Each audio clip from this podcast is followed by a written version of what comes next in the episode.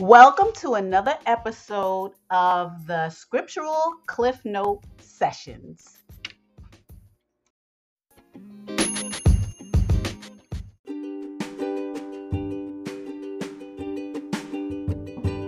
Hi, the Scriptural Cliff Note Sessions are available on the following platforms Anchor, Spotify, and Apple iTunes.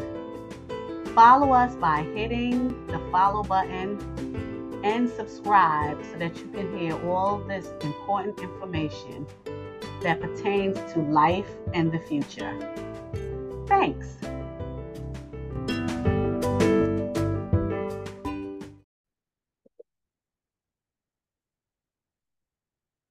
Shabbat Shalom. Welcome and welcome back. I hope that you are enjoying your Shabbat. And we are here with another lesson. Now, we are still on First Samuel slash Shemuel. You know, in the King James and in um, every other thing is Samuel. However, excuse me, the original name is Shemuel and we are currently on outline number nine. Now, as we continue to keep moving forward with these outlines, we have actually one more left, and that is outline number 10, and that's next week, y'all willing. But I will be doing four chapters because that'll be the end of first uh, Samuel, and then we'll just be moving forward to second Samuel. So um, as we discussed in outline number eight, that um, David is running from uh, Shaul, and David was able to take a piece of his tunic or robe just to let Shaul know that, oh, David could have stealthily swooped in and got rid of you. But because David understands that the Most High had blessed Shaul and that the Most High is going to handle Shaul, David fell back. And just to give um, King Shaul a piece of information that David could have just did away with him. David said, I'm not going to do it. I'm going to let the Most High do what he does. So that's where we was last week. Now, this week, like I said, is outline number nine, which is chapters 25 through chapters 28. As we continue to move forward in this um, book.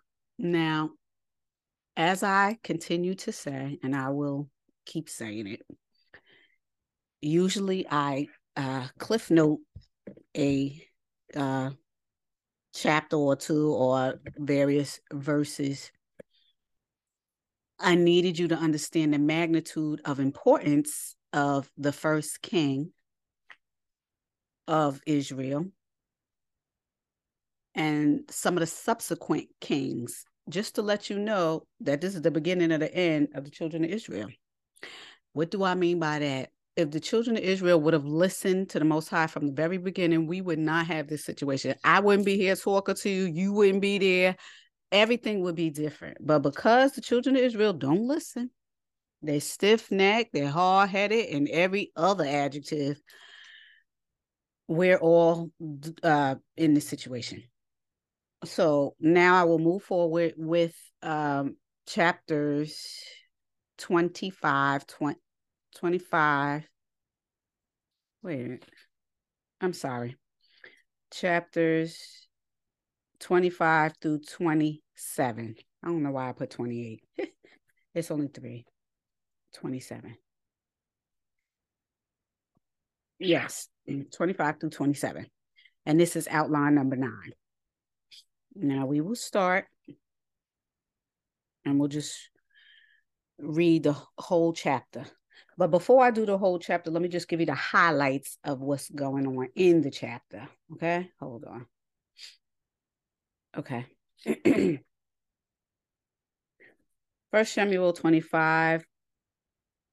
Samuel dies. That's 25 and 1. Verses 2 and 9. David in Paran sends to Nabal, uh, verses uh, 10 through 13, provoked by Nabal's um, churlishness, he minds to destroy him. Um, that's important to note, and we'll discuss it. Uh, verses 14 through 17, uh, um, Abigail understands thereof. 18 through 22 takes a present. Uh, 23 through 31, and by her wisdom, 32 through 35 pacifies David. 36 through 38, Nabal hears thereof and dies. 39 through 43, David takes Abigail um, and Araboam, ah, and Neboam, sorry, um, to be his wives. Um, verse uh, 44, Michal has given to uh, Phalti. This is a mess. This is a mess. Now, I want you to remember what the Most High said to David when he violated the Most High's law, statutes, precepts, commands. Now, let me re, um, uh, reiterate what was said and what David did. Did David do it yet? I'm not sure David did it yet. Okay, David didn't do it yet, so I'm not gonna say it. But um David is to do some unspeakable things when it comes up. I don't believe I did it yet. I didn't believe I said it yet. I'm probably putting the cart before the horse because I did two um, lessons on Wednesday, the two last Wednesday and um, yesterday, or um, Wednesday, excuse me, Wednesday the um, 22nd and Wednesday the 15th in regards to the things that David has done. So um, we didn't read it yet in this and these lessons that we're doing, just going uh, book by book. So I don't want to put the cat cart before the before the horse, but you'll find out what David has been doing because David has this Roman eye, honey. And I don't mean Romans as Roman people. I mean a roaming eye, just like looking at everybody and always wanting something. That's what I mean. Um, it just roams all around and just seeks out all the beautiful women and he lusts after them. And this is going to be his downfall. So I want you to keep that in mind when I'm reading this. Okay, these three chapters. So uh first Shemuel and interchangeably, I will be saying Samuel and Shemuel. It's the same thing. Shemuel is the real name, and Samuel, they just changed. So you already know. Okay and I'm reading from the Amplified. And the only reason why I'm reading from the Amplified again is because it's regular language. If there's something you need to know in the Sefer, I will refer to the Sefer. Okay. All right, here we are. Uh, Samuel slash Shemuel's death. Now, 25.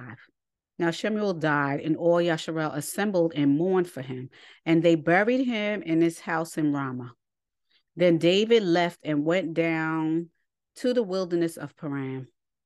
Nabal and Abigail. Now there was a man in Maon whose business and possessions were in Carmel, and the man was very rich. Okay. He had 3,000 sheep and a thousand goats, and he was shearing his sheep in Carmel. Now, the man's name was Nabal, and his wife's name was Abigail. She was intelligent and beautiful in appearance. Hold on.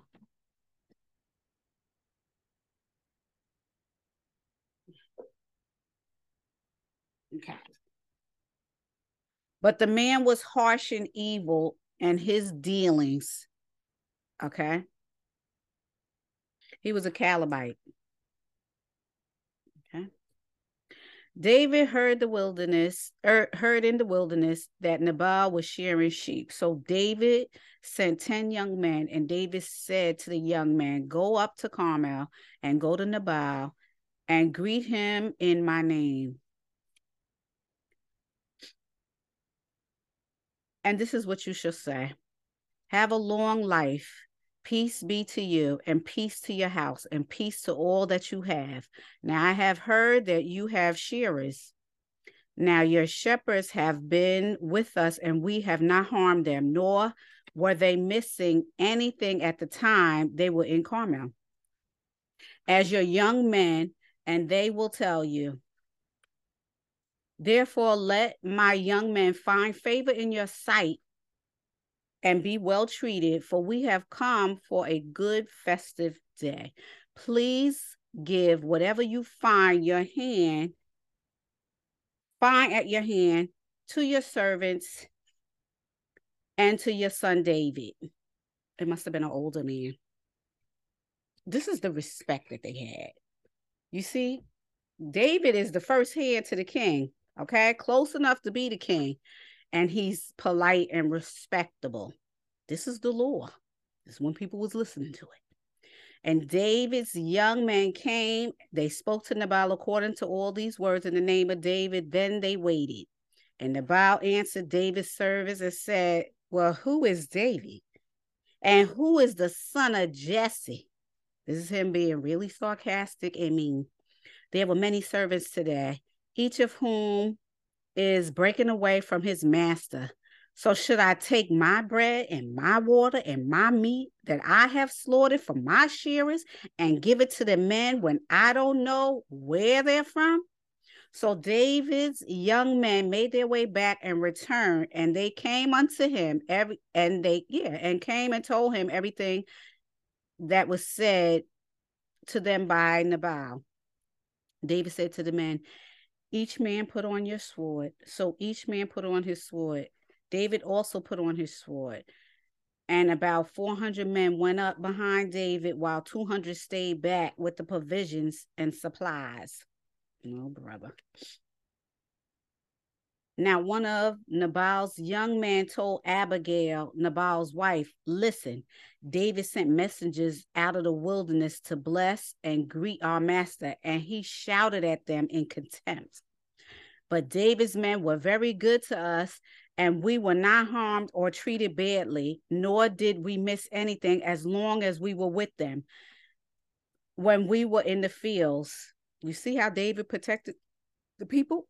And these were Calebites, which is still a part of Yasharal. They were all, they were a wall of protection to both us night and day. All of the time that we were with them, tending the sheep.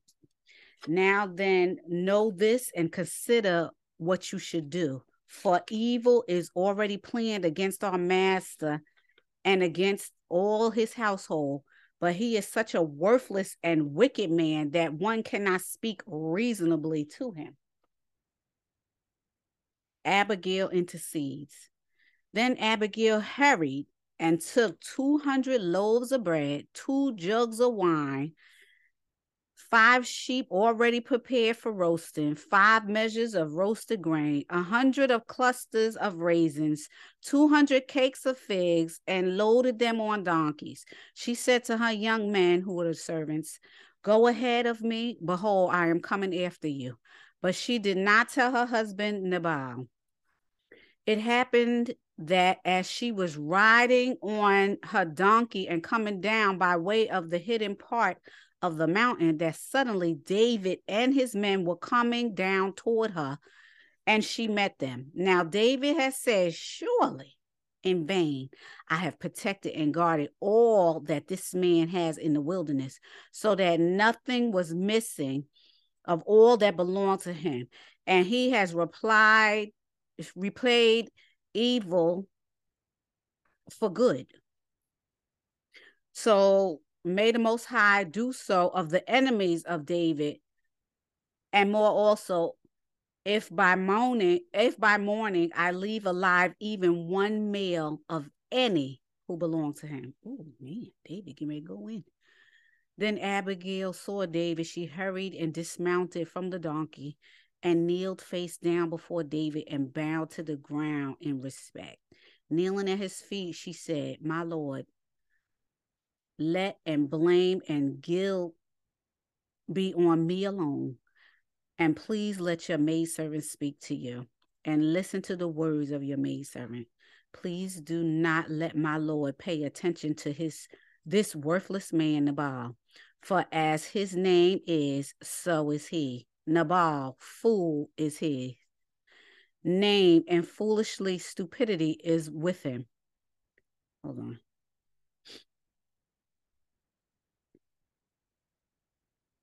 But I, your maidservant, did not see my Lord's young man whom you sent. So now, my Lord, as the Lord lives, as the Most High lives, and as your soul lives, since the Most High has prevented you from shedding blood and from avenging yourself by your own hand, now let your enemies and those who seek to do evil to my Lord be as self destructive as Nabal. Now, this gift which your maid servant has brought to my Lord, let it be given to the young man who accompany and follow my Lord. Please forgive the transgression of your maidservant, for the Most High will certainly make my Lord a secure and enduring house, because my Lord is fighting the battles of the Most High, and evil will not be found in you all your days.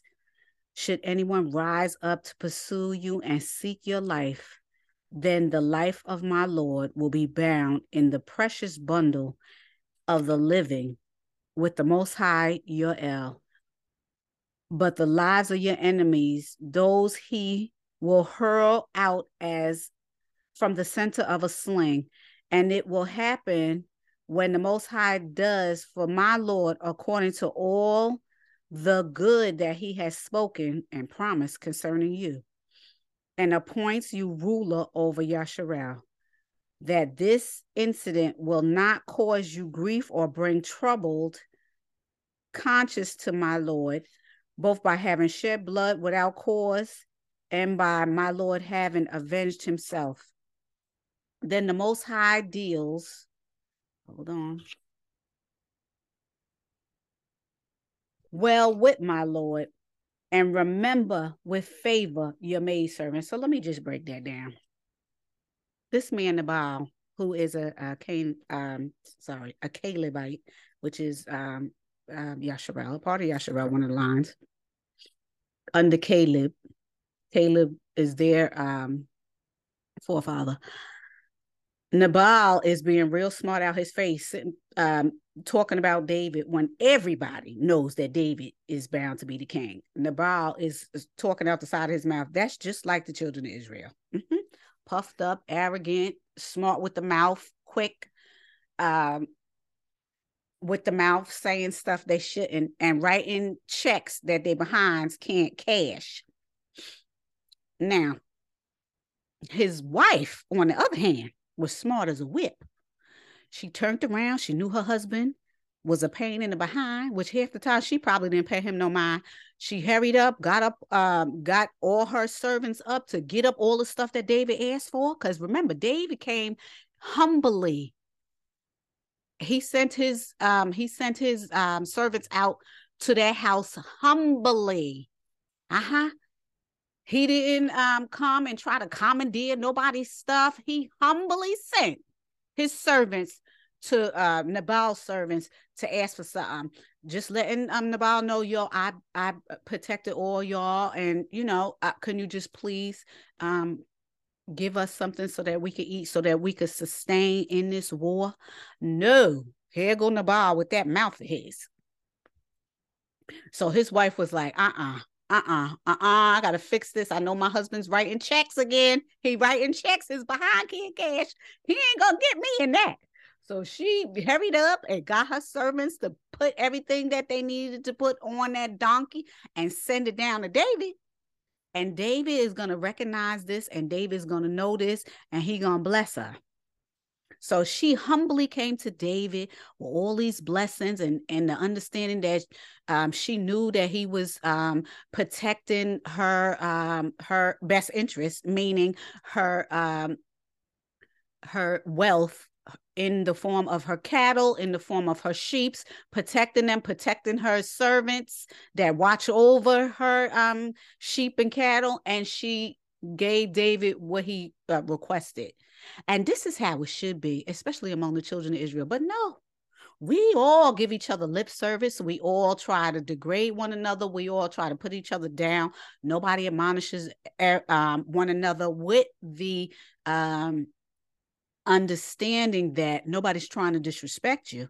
We're just trying to make you better.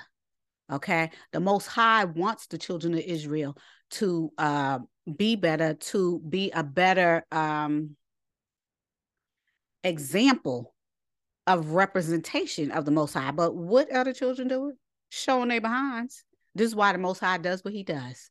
So uh, uh, Abigail went out there. She gave David what he wanted. She uh, uh, humbled herself. She basically apologized for what was going on, said her husband was a fool, and he is, and he gonna get what he get. And and she's moving forward to give David what he needs so he can continue to do what he does. And that's how it's supposed to work, hand in hand. Now back 32. Now, um, David said to Abigail, Blessed be the Most High, the El of Yasharel, who sent you to meet me this day. And blessed be, excuse me, the discretion and discernment, and blessed be to you, who kept, who has kept me from bloodshed this day. Not only did Abigail keep David from killing, because that's against the law, no matter what this person did, killing Nabal she also uh, went and took it upon herself to bypass with Nabal's uh, uh, wretchedness and gave David some sustenance for his troops so that they could keep doing what they need to do. Because remember, they was in war with Philistines. They just keep going back and forth.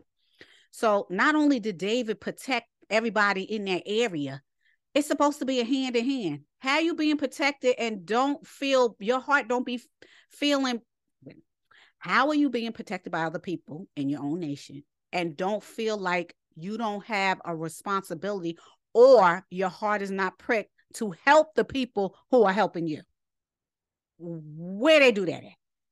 This is what I don't understand. And this is what the children of Israel do. They've been doing this since day one.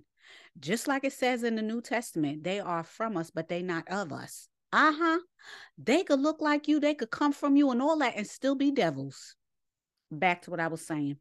Nevertheless, as the Most High, the El of Israel lives, who has prevented me from harming you, if you had come quickly to meet, if you had not come quickly to meet me, most certainly in the morning light, there would not have been left to Nabal so much as one male. David was coming to crush Nabal and everybody in the house. He would have crushed them, slaughtered them, took all the stuff. Ah, Because he came to him humbly and respectfully and Nabal uh, uh basically spit in his face without actually doing the act. He slapped them in the face. Enough is enough. Let me tell you something about people of power. Usually, as far as heathens go, heathens will abuse their power. We already know, look at history, world history. Heathens will abuse their power to no end. That's what they do. They're barbarians. But within the children of Israel, and I'm not talking about today, I'm talking about in biblical days, like someone who's charismatic, someone who has integrity, someone who has a heart like the Most High, David. David had power. David had the Most High special sauce. Understand that. The Most High put it on him. That's why everybody knew David was going to be the king. David knew he could crush them. But what does David do? David is always humble. David is always humble and is always humbly coming to somebody. Uh huh. David knew who he was in the Most High. It doesn't mean he didn't slip when it come down to these women now. But David had integrity. And he didn't come uh, just throwing his weight around. Heavy is the head that wears the crown, meaning you got a lot of thinking to do.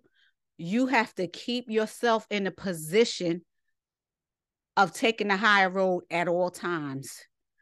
Somebody with a lot of power has a lot of responsibility Okay. They have a lot of responsibility. They just cannot go throwing stuff around because they got a lot to lose. And that's how David was in this instance. He knew he could just slaughter that whole house and take all their goods. But why? When he could come humbly and ask them. And that's what David did. But then this slap in the face came with Nabal, and and what David's not going. To, uh, he's not uh, dealing with that. No, we're not going to do this. So that's what David is telling Abigail. Had you not come I'd have slaughtered everybody. Everybody would have got it. Okay, now we on 35. So David accepted what Abigail brought to him. And he said to her, Go up to your house in peace. You hear that? See, I have listened to you and I have granted your request. Then Abigail came to Nabal and he was holding a feast in his house for the shearers, like the feast of a king. You see how wretched Nabal is? And Nabal's mood was joyous because he was very drunk. Uh-huh, that old devil, those spirits. So he, so she had, excuse me, so she told him nothing at all until the morning light. But in the morning, when Nabal was sober, oh boy, and his wife told him these things, his heart died within him and he became paralyzed and helpless like a stone. About 10 days later, the Most High struck Nabal and he died. You see that? You're not going to mess with David, honey. David got the source, baby. David put, I mean, the Most High put that special spirit that he took off Saul and gave it to David, baby. David got the source, honey. David's not coming to you with nonsense. He would not come to you and ask for nothing if he didn't really need it. Trust and believe, okay? Now, David marries Abigail. When David heard that Nabal was dead, he said, Blessed be the Most High who has pleaded the cause of my reproach, suffered at the hand of Nabal, and kept his servant from retaliating with evil. For the Most High has returned the wickedness of Nabal on his own head. And that's what the Most High does. When you said, Please, Father, y'all judge between me and this heathen, whoever's doing you wrong. I already told you the um the um uh, vengeance is the most high's, not yours somebody do you wrong, you better go and you ask the Most High to judge between you and that heathen that did you wrong, especially if you didn't do nothing to provoke it, you didn't do nothing in retaliation, and you following them laws, you better go to the Most High. Can't nobody do you better than the Most High. Nobody. Oh, yes. Oh, yes. Nobody could do you better than the Most High. And in the most peculiar ways. Uh huh. Mm-hmm. Then David sent word to Abigail, proposing to take her as his wife. When the servants of David came to Abigail at Carmel, they said to her, David sent us to take you to him to be his wife. She stood and bowed her face to the ground and said, Behold, your maid servant is ready to be the maid and wash the feet of the servants of my Lord. All right, she was really packing her bags. Yes, I'm about to be the queen. Then Abigail quickly got up and rode on a donkey. I can't even imagine how fast she got on that donkey with five of her maidens who attended uh, to her, and she followed the messengers to David and became his wife. Mm-hmm. And David was good looking, baby. David was good looking, so I she just hurried up on that donkey. Come on, she couldn't get there fast enough. David also uh, had taken a hope. Oh, I can't even pronounce this name uh, of Jezreel, and they both became his wives. Mm, sister wives, honey. Mm. Now, let me say something about that. There are many people within the children of Israel that love that. They love that. They love the fact that the men, not all of the men, had a lot of wives.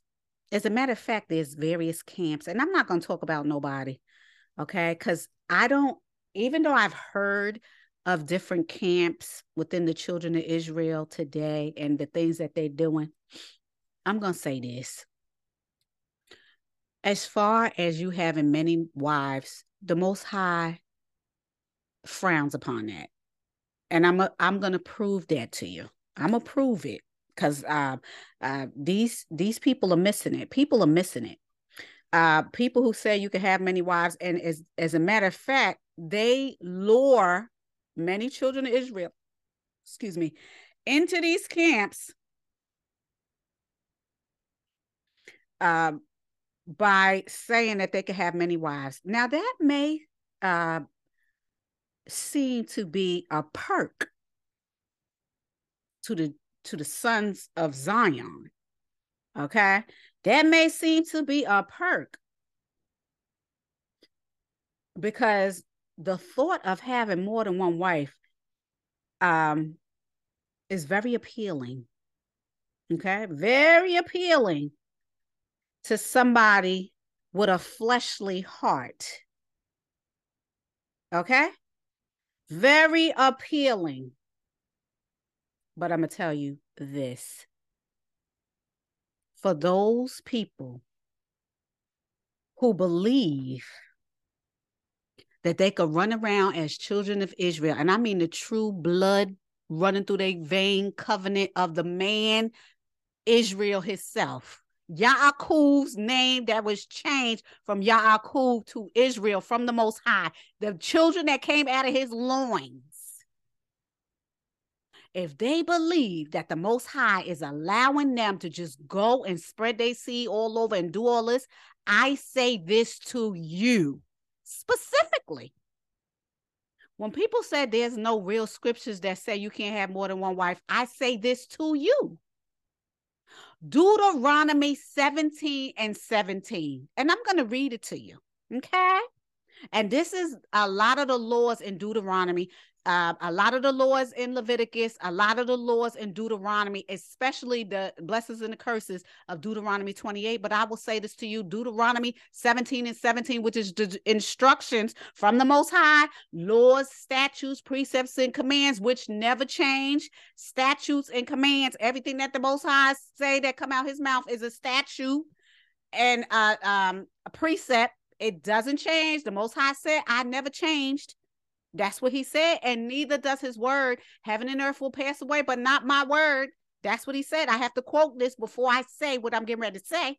Now, it says in Deuteronomy 17 17, which came from Moshe, the keeper of the law, and he said this, and I quote Neither shall he multiply wives to himself, that his heart turn not away, neither shall he greatly multiply himself silver and gold. Now, let me break that down for the people in the back.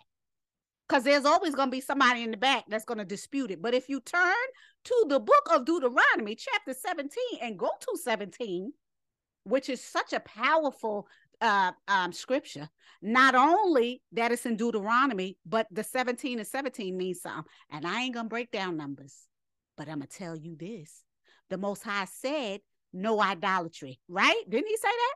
So if he's telling you don't multiply your wives to yourself, what is that? Idolatry.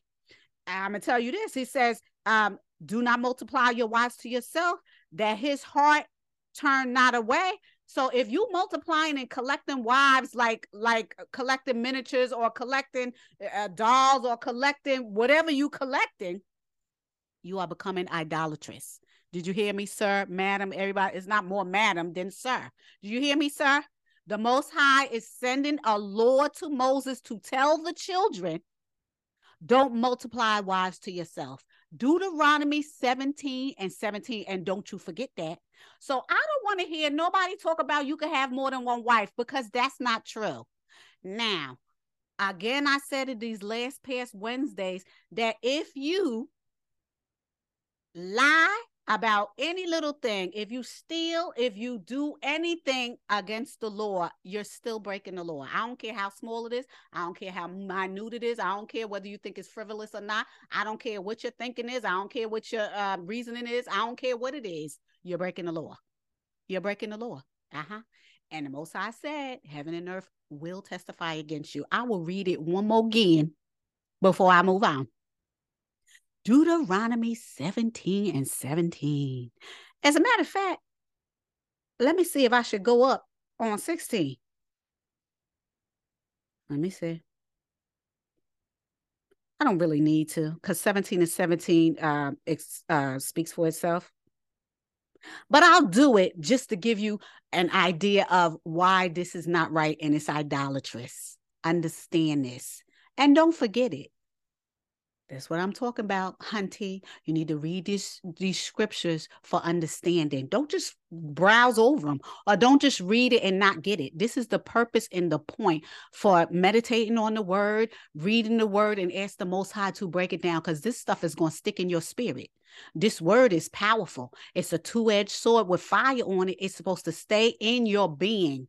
You're supposed to be able to recall it for the most high. Okay? Let the Ruach spread the word, give you the truth, and let it stick to your bones like the very flesh and sinews that run through your body. And I'm going to read 16 and 17, but I'm driving it home from 16 just to let you know too much of anything is not good and becomes idolatrous. It's idolatry to have more than one wife. Again, I shall read it.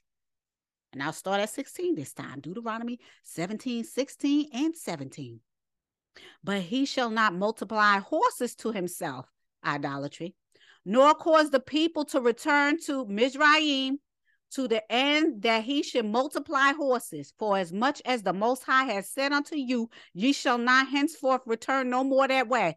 Now, that's a precept don't ever go back to um it, uh to Mizraim. That's what the Most High said. Did he ever change it? No. Here's another precept, and let this stick in your head and poke you, and so you'll never forget.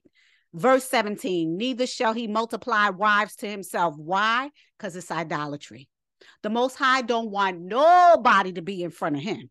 Nobody, no one, none near, nobody.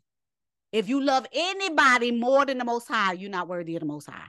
Antibody, cat, dog, man, woman, child, more wives, more husbands, more money, more whatever. You're being idolatrous. I'm going to read it one more again and then I'm going to move forward. And neither shall he, any man in Yasharel, multiply wives to himself, that his heart turn not away from the Most High neither shall he greatly multiply himself to himself silver and gold. Now, what does the Most High say about riches, the riches of this world? And what does the Most High say about rich people? Child, it's just too too much, too many books, too many scriptures to tell you how wicked that is. The, for the love of money is the root of all evil. That's why the Most High is saying it. Don't multiply your your um self with silver and gold. Why? It's idolatry multiplying too many wives, idolatry. Back to what I was saying, and it never went away. Ever, ever, never, ever went away. Okay. Now let me move on. I already drove the whole uh point home. I beat the dead horse. I did everything. It ain't coming back to life. It might somewhere. But as far as I'm concerned, it ain't. Now you clear in understanding Deuteronomy 17 to 17. Stop playing. Now, I'm on verse 43 of um, chapter 25. And it says, David had also taken Anoam, child, I can't pronounce that name, of Jezreel, and they both became his wives. But Shaul has given Michal, his younger daughter, David's wife, to Palti, the son of Laish, who was from Galim. Now, you see that Shaul took his daughter from David. Now, uh, Michal, uh, Michal loved David. She really loved him, but it's going to turn real bitter later. It's going to turn real bitter. And it's a very sad thing. Because David, even though he loved the Most High, and he wanted a heart like the Most High, he was he was greedy when it came down to women.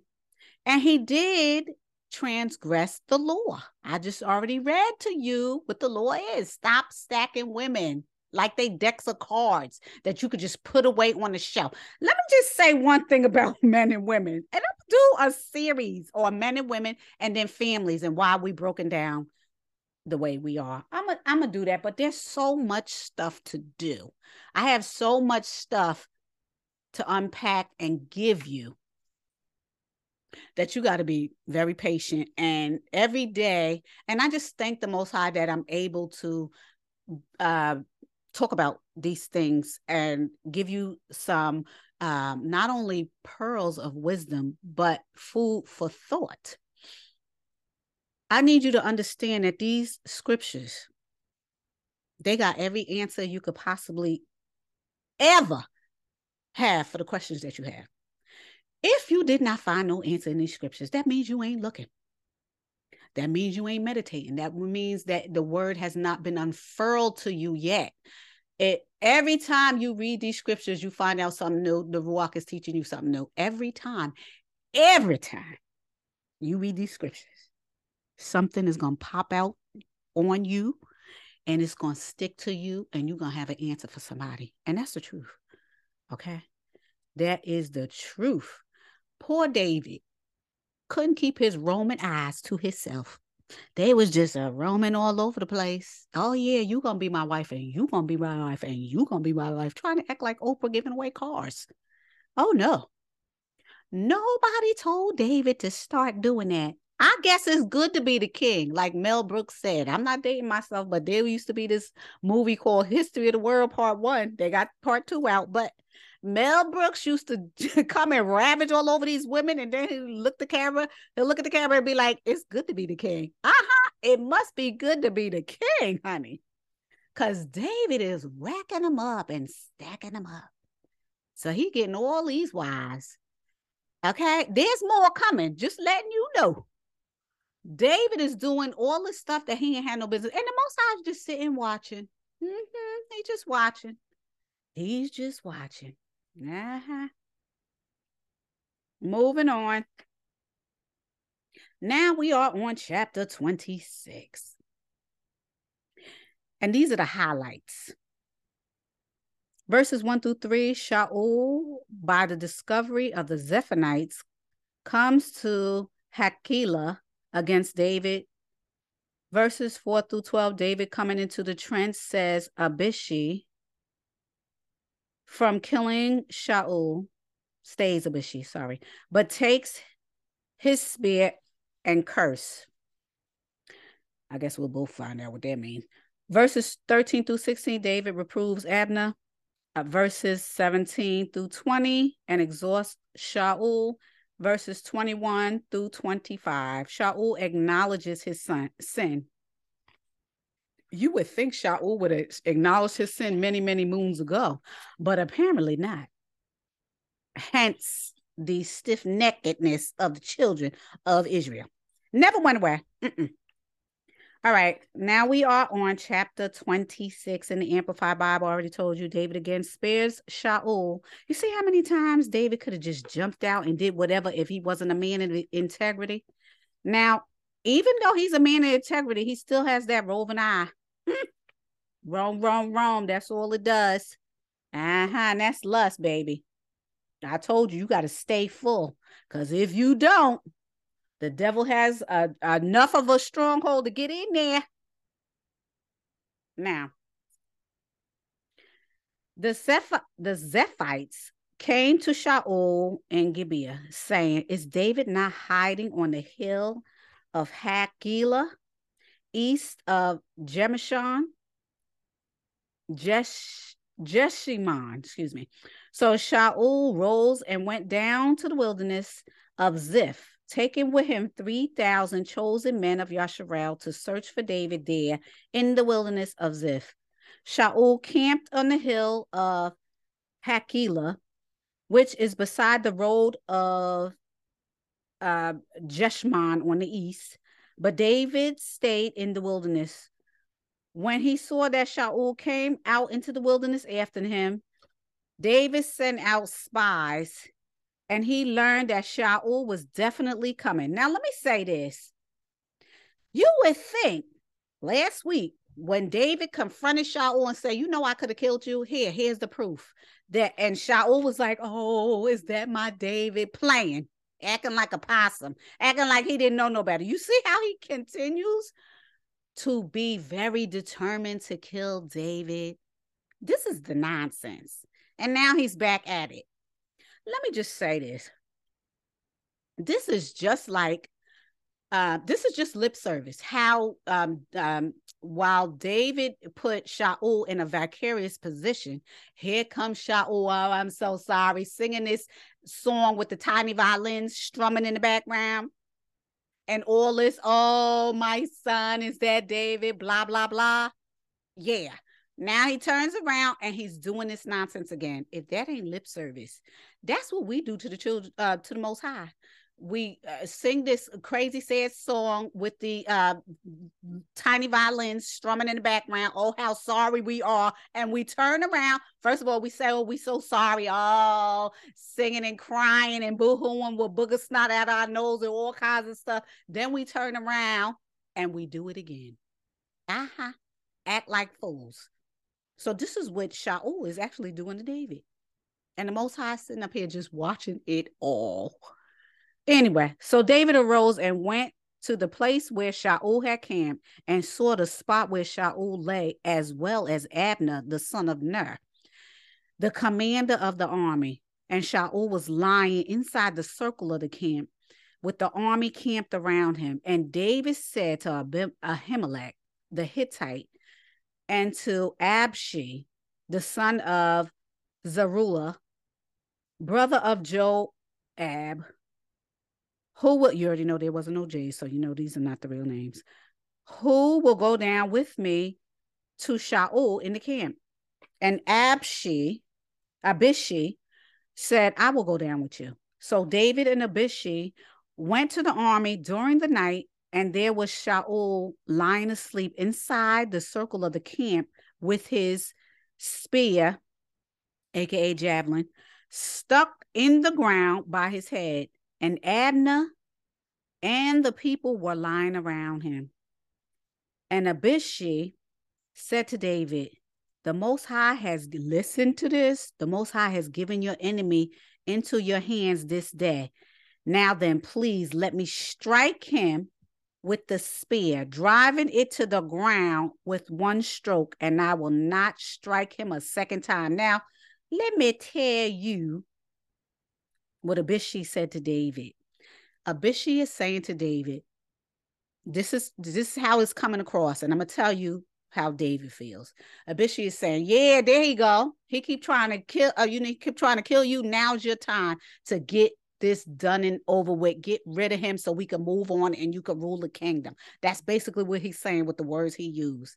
Now David understands and knows that Shaul was blessed, the first blessed king from the Most High. Even though the Most High took his blessing off of him, David is not going to bypass what the Most High did.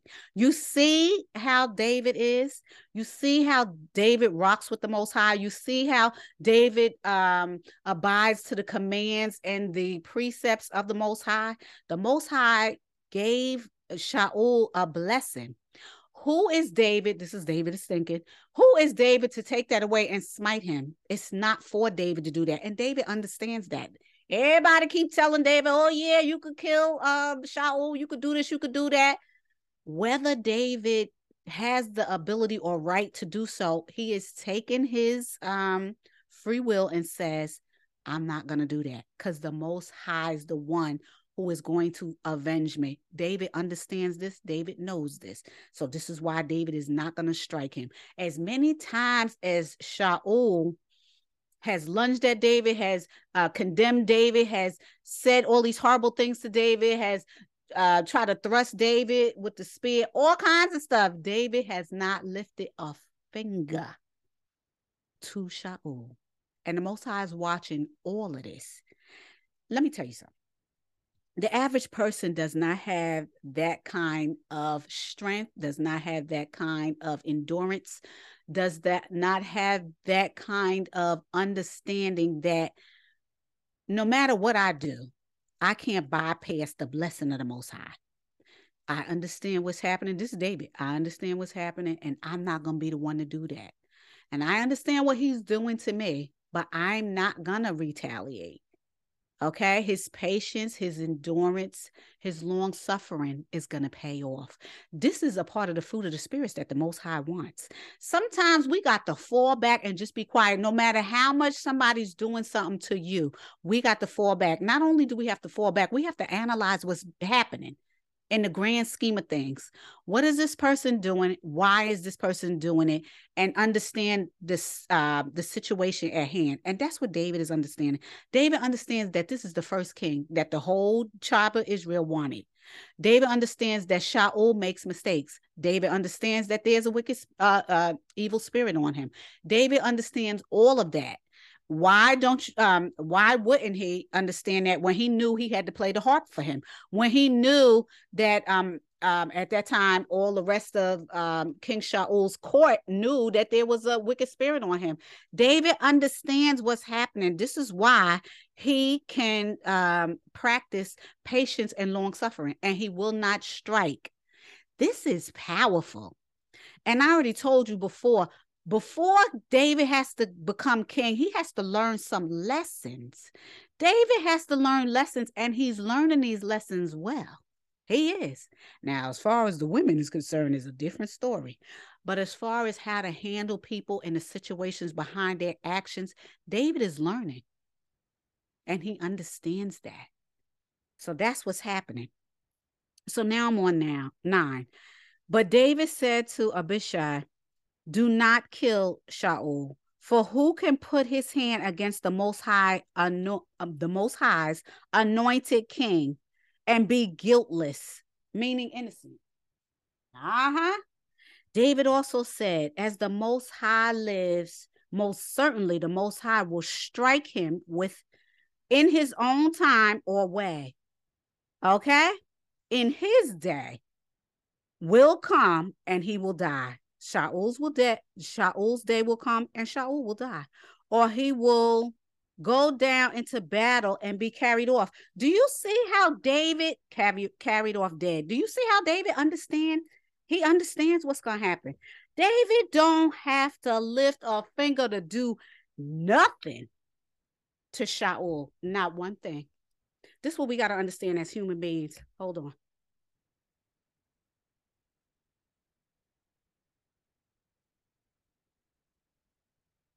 That vengeance is not ours, especially the children of Israel. We got to understand that. Vengeance is not ours. Now, there will come a time that the Most High will use you to do something. But until that, do not take it upon yourself to do X, Y, and Z. Now, because people don't listen to the law and because the heathens don't believe that they should, this is why they act like heathens. If everybody was listening to the Lord like they were supposed to, then none of this would be possible because nobody would lift a hand to nobody. But he- heathens don't believe that they should abide by no laws. And some people just say, just have the faith and whatever. But how it's impossible for a heathen to have real faith. That's number one. Number two, Gentiles are not taught properly. So how would they have it? Number three, the children of Israel is hard headed. So where are they having it? Back to what I was saying. I'm gonna say this again. Nobody got the uh the faith to move no mountains. Nobody. Yeshua said, if you have faith of a mustard seed, as small as a mustard seed, that's how your faith got to be in order to move this mountain. That's real faith. Nobody who's walking this earth has that. Nobody. Because I don't see no mountains moving into the sea. Do you? Okay. And the most the most high don't have no problem showing everybody somebody's faith. He doesn't have no problems doing that. Back to what I was saying. Let me just say this. This word, our lives, is so many layers to this life. It's so many layers to this word. It's not just lip service. It's not just empty words that's being said. These words from the most high is spirit their spirits. If you don't have this spirit on you, you can't do all of those things that the word that this word is saying when the spirit's not on you. You can't hear what the Ruach is saying. You can't move no mountains. You can't do none of that. So just saying empty faith and oh, you don't have to listen to this and you don't have to listen to that doesn't mean anything to anybody. Somebody could take that eh, those empty words because they're still in the flesh. And they could believe in their heart that they're doing this, but the truth is it's not it's not happening until you have the word that is um spirit on you. Just like um uh, Shaul when Shaul had that spirit on him you see all the things that he did? Now David has the spirit on him. You see all the things that David is doing and what he's going to do more in 2 Samuel? That's what you have to have. You just can't have these empty words. This is what I'm saying. Hold on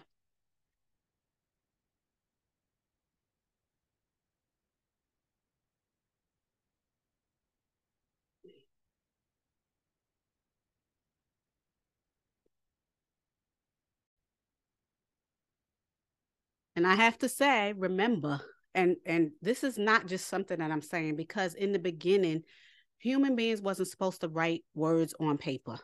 So now that we're writing words on paper, really words are just words according to a lot of people. But you have to understand what the word says, capital W. In the beginning was the word, which is a spirit if you don't have the word that is the spirit on you, you can't move mountains. Just saying, oh yeah, okay, you have to um just don't listen to the laws no more. Just have um just say that you um love the Lord. I'm just using these names. Just say that you love the Lord and then you could just live by faith. It's so deeper so much deeper than that. It's like so deep, deeper than a longest gulf in the ocean. That's how deep it is. That's how spiritual it is. And the average person doesn't have that. People need to understand what is really being said. You cannot glorify the Most High. You can't do any of these things. When you um, come to the Most High, you must come to Him in spirit and in truth. A lot of people don't have that.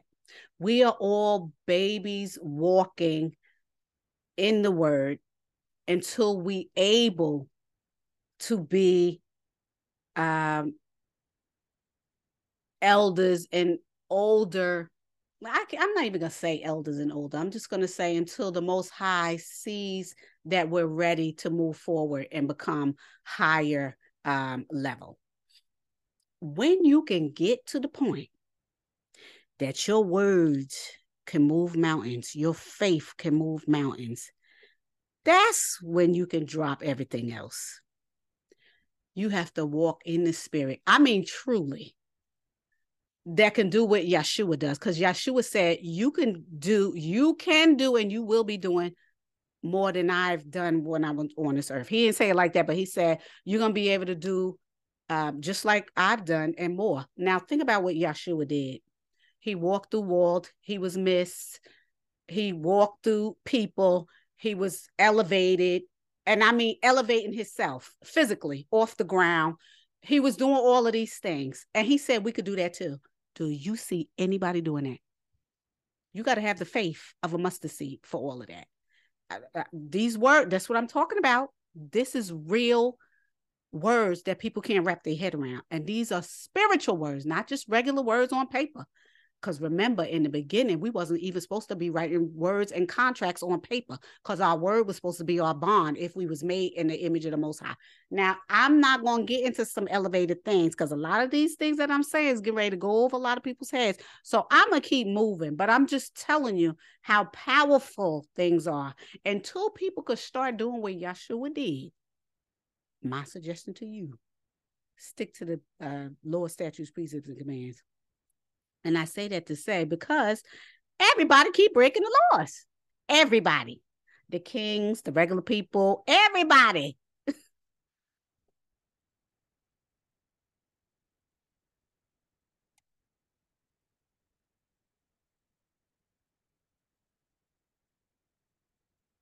I had to close my blinds because this light is killing my eyes going down. All right, now we're on 11, and I'm going to read this part again before we move forward.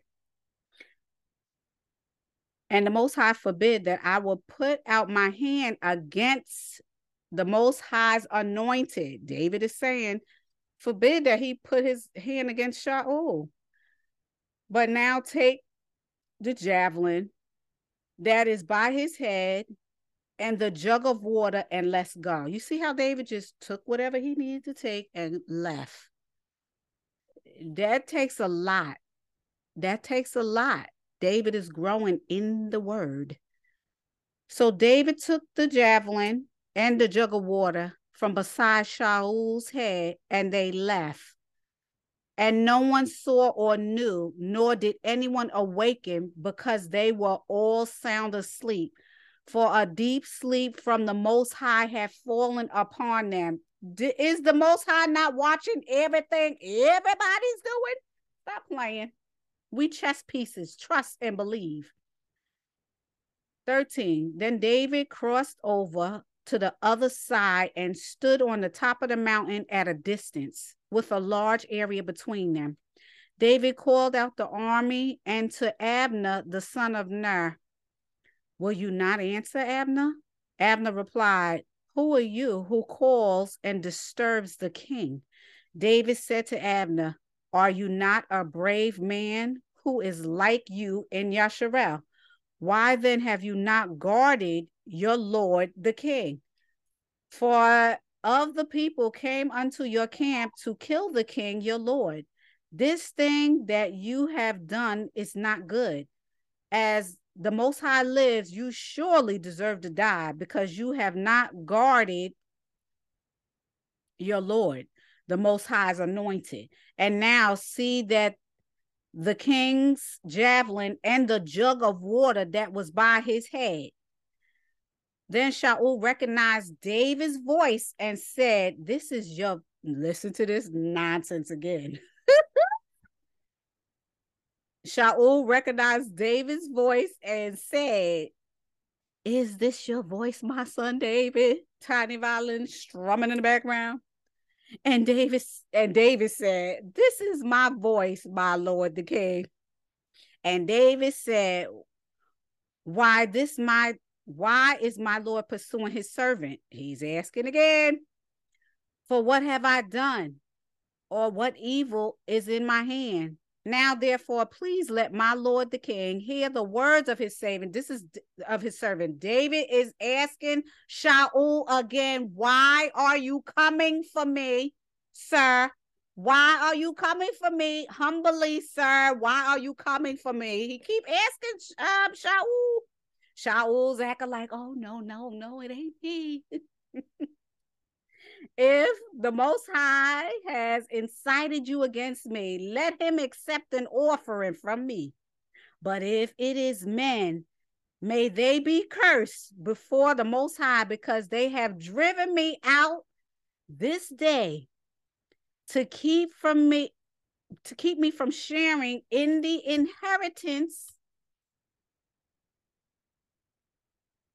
of the Most High, saying, Go and serve other gods, meaning go and be idolatrous. Because the Most High is not a God. I already told you what I said. Now then, do not let my blood fall to the ground away from the presence of the Most High, for the king of Yasharel has come out to search for a single flea.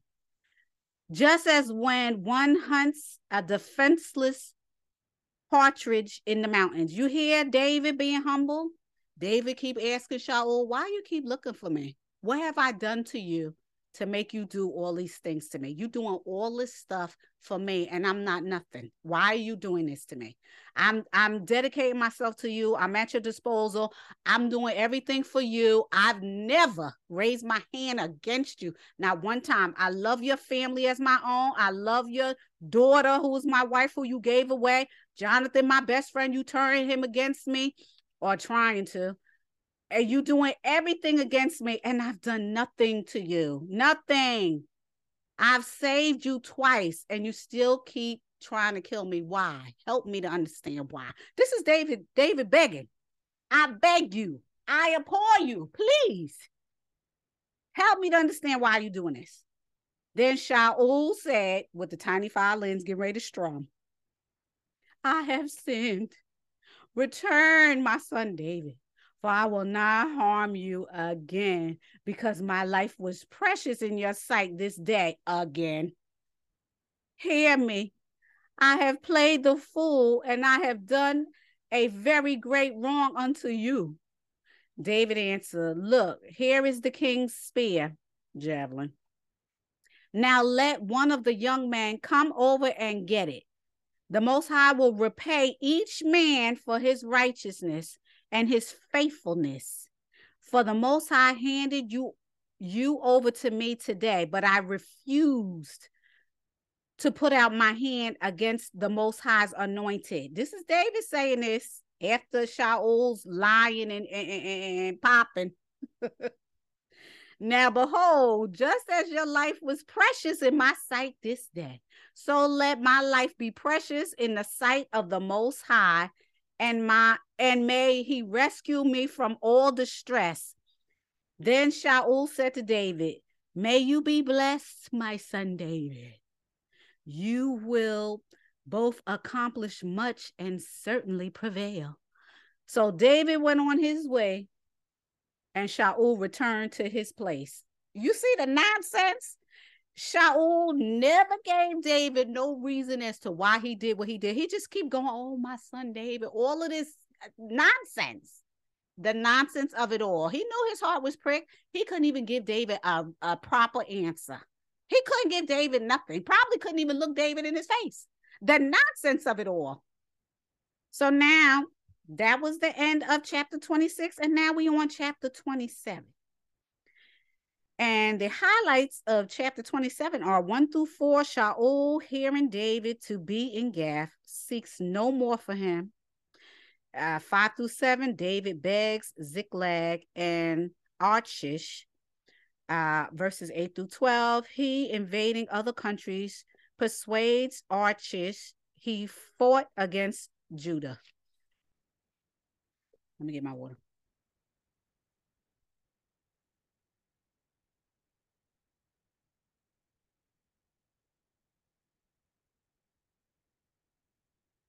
Okay. Now,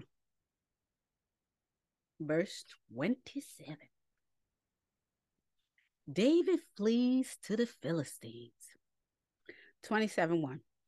But David said in his heart, I will die one day by the hand of Saul. This is how fear David was afraid of uh, Shaul, but it's kind of a quandary simply because David is saying in himself, and you could tell by these scriptures, David is saying, I'm a faithful man. I know that Shaul was anointed. I see that they, um that a Shaul transgressed, and the Most High took his anointed off him and put it on me. I understand this, and I know that I have to learn lessons in order to be able to be a king. Because everybody knows that David's gonna be the king. Even um, Jonathan told him, which was Shaul's son. He said, although I'm doing everything in my power, this is his thoughts. And you could tell by these readings, I'm doing everything in my power to be the best that I can be. I'm still um, fearful if I don't stay on my toes that the king is going to hurt me because I know that the king does not uh, is uh, I don't know I wouldn't say jealous but I know that the king is not happy because the people do not take to him like they take to me. I understand that the king is upset. He gave my wife away. He is doing so many things against against me, but I'm gonna still be faithful. But I if I don't stay on my toes, it's gonna be my demise. And this is what David is feeling in his heart. And it must be a lot of stress on him. It really is. And the Most High understands this. The Most High knows all our thoughts, all our feelings at all times, every time. So even though the Most High is going to um, have his vengeance on Shaul, David has to learn how to simmer. David has to learn how to make decisions like a king. He has to learn how to do all these things because he's being tested by the most high. Because when he's the king, all kinds of stuff um, is going to be thrown his way and he's going to have to make decisions. So right now he is sparring. So this is what he's feeling.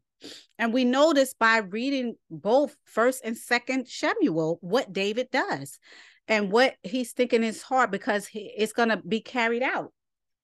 So uh, again, I'm going to read it. But David said in his heart, Now I will die one day by the hand of Shaul. This is what he's feeling. There is nothing better for me than to escape to the land of the Philistines. Then Shaul will give up searching for me inside the borders of Yasharel, and I will escape from his hand once and for all. So David and 600 men who were with him arose and crossed over to Arshish, the son of Moah, Maoch, sorry, Maoch, king of Gath.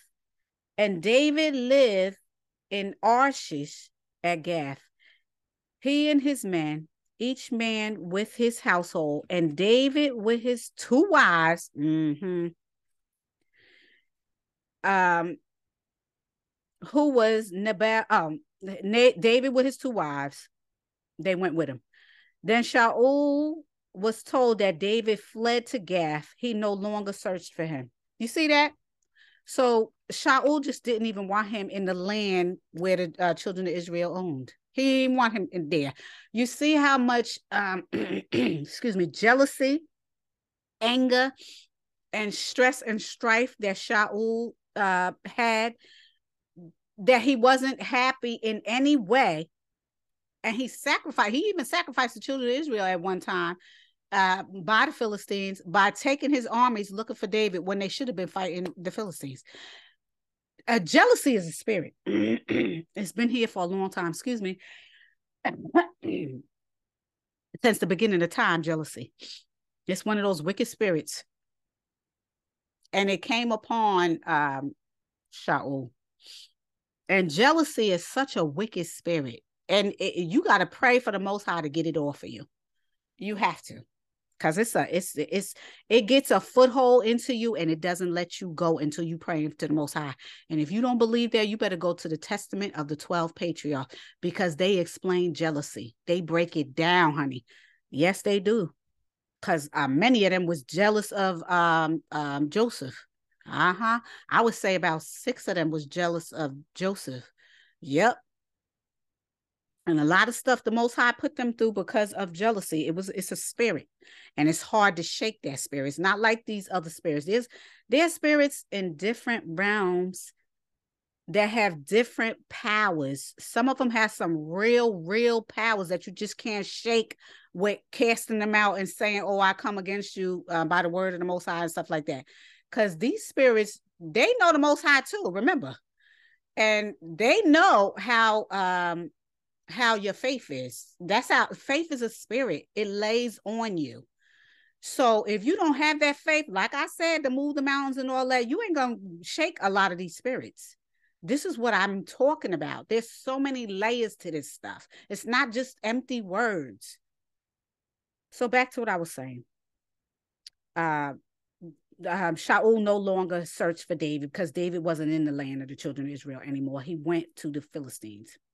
When David was at Achish, if I found favor in your sight, let me be given a place of my own in one of the cities in the country, so that I may live there. For why should your servant live in the royal city with you? Then Achish gave David the town of Ziklag that day. Therefore, Ziklag has belonged to the kings of Judah to this day. Uh-huh. Uh-huh. And remember, the Philistines had that. Let me just say that. Let me say this. Even the Philistines and all the rest of those kingdoms wasn't like the heathens today. Those heathens back then wasn't like the heathens today. At least they still yielded to David. Let the children of Israel go to somewhere now. anyway, the number of days that David lived in the country of the Philistines was a year and four months. Uh-huh, with no problems. Now, David and his men went up and raided the Ger- and Girzites and Amalekites, the enemies of Yasharel, that Joshua, Yeshua, had failed to annihilate. Uh-huh for they had inhabited the land of the ancient times as one comes to Shur, S H U R, even as far as the land of Mizraim. David attacked the land and did not leave a man or a woman alive. He got them all. I told you he had the sauce. But he took the sheep, the cattle, the donkeys, the camels, and the clothing and returned to Arshish. When Arshish asked, Where did you raid today? David replied, Against the Negev, the south country of Yahuda, and against the Negev of the Jeshem, Jeshamielites, and against the Negev of the Kenites. David did not leave a man or a woman alive to bring the news to Gath, saying to himself, Otherwise, they will tell about us, saying, This is what David has done. And this has been his practice all the time that he lived in the country of the Philistines. Let me just stop that right there. I'm going to say this. You're not gonna play with the most high, baby. One gonna chase a thousand and two gonna chase ten thousand. David has 600 men with him, just 600. And he tore down city after city after city after city in the Philistines area. And they didn't leave nobody alive. 600 men did this. And you didn't hear not one of these men that was with David fell. Not one. Did the Most High have his sauce on him? See, this is not a game. This is not a game. This is not a story. This is not a myth. It's not um, mythology. It's this is the Most High here. This is who we talking about, the Most High, the one and only who lives, the great I am, the great Potter, the Father, Father of spirits. This is who we talking about. This is not a game. It's not a story. This is not something that could just go through one ear and come out the other. This is real here. Okay, this is truth here. It's not a fact, it's not fabricated, it's not none of that. This is what people need to understand. This here is true history of the children of Israel. This is real. Now I'm gonna read the last part and then we're gonna be finished with it. Achish believed David, saying he what he has certainly become hated by his people in Israel. So he will always be my servant. You hear the nonsense of Achish? Now you know he's a liar. He's lying to himself because it's no way. The Most High got plans for David. and David got to learn lessons. Before you could become king, you got to really be the king. You just can't go, okay, yeah, I'm the king. And then the first real problem come along, you don't know how to solve it. David is going through all kinds of trials and tribulations so that he could be a sparring athlete sitting at that throne. And that's exactly what he's going to be. Let me tell you something. In our lives, we got to go through hell and high water. Okay. Life is going to always throw a monkey wrench in your plans, in your life, in everything. The point of that is to lean on the Most High no matter what. Lean on the Most High no matter what. I don't care what's happening put the Most High up as your shield and your sword. Okay. Make sure your heart is full of faith. And just like that man said in uh, the New Testament, I believe you, but help me with my faith. Take all unbelief out of me.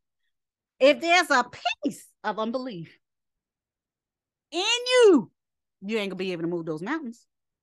That's what people need to understand. Faith is just not a word. Okay? Because you can't do nothing without faith. It says that in the scriptures. You ain't gonna be able to do nothing. You ain't even gonna be able to come to the most high. Do you know that the most high sees you how you really are? You can't put no wool over the most high's eyes. Not one time. And he watches everything. This is real. I can't, I can't possibly, possibly give you the magnitude of power and seriousness behind faith and allowing the Most High to use you as a child of the Most High.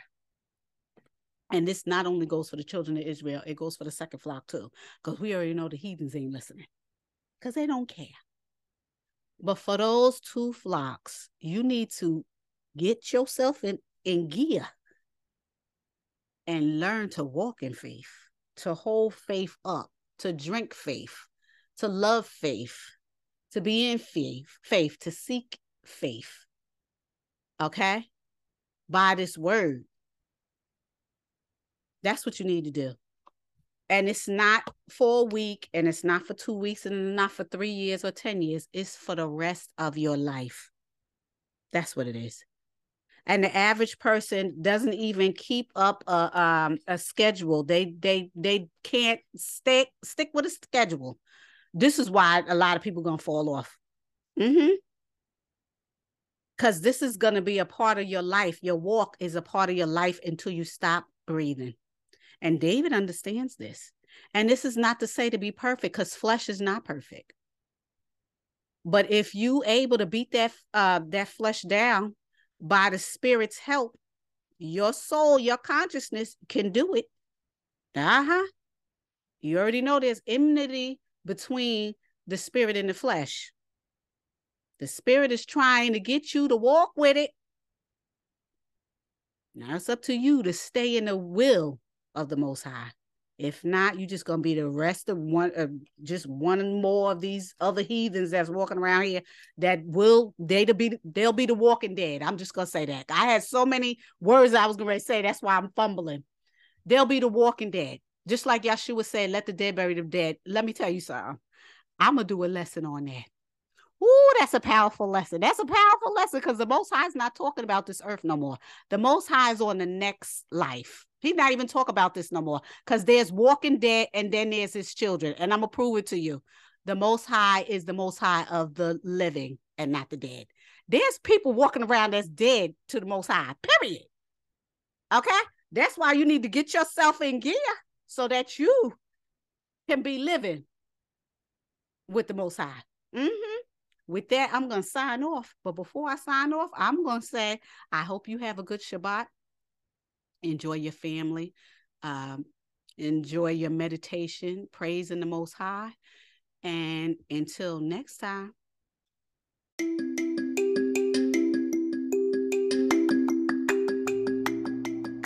Hi. Trying to contact me regarding a question, comment, or concern? Well, you got two ways of doing so. The first way is you can email me at cliffnoteqna at yahoo.com. I'll say it again. This is one word. Cliff note, the letter Q, the letter N, the letter A at yahoo.com. The second way is you can upload a question, concern, or comment on Spotify. The question section appears under the episode's description on Spotify.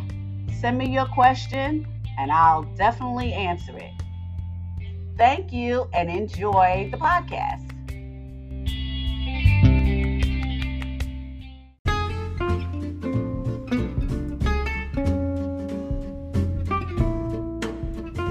It's good to hear the word of truth of the Most High.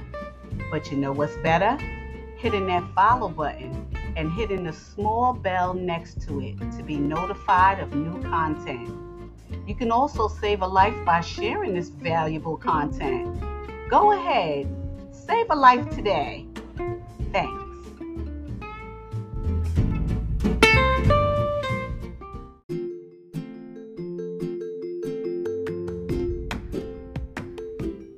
Hey. Don't make me your guilty pleasure. Hit that follow button and make that commitment. You will not be disappointed. And it's free. It doesn't cost nothing to hit that follow. Thanks.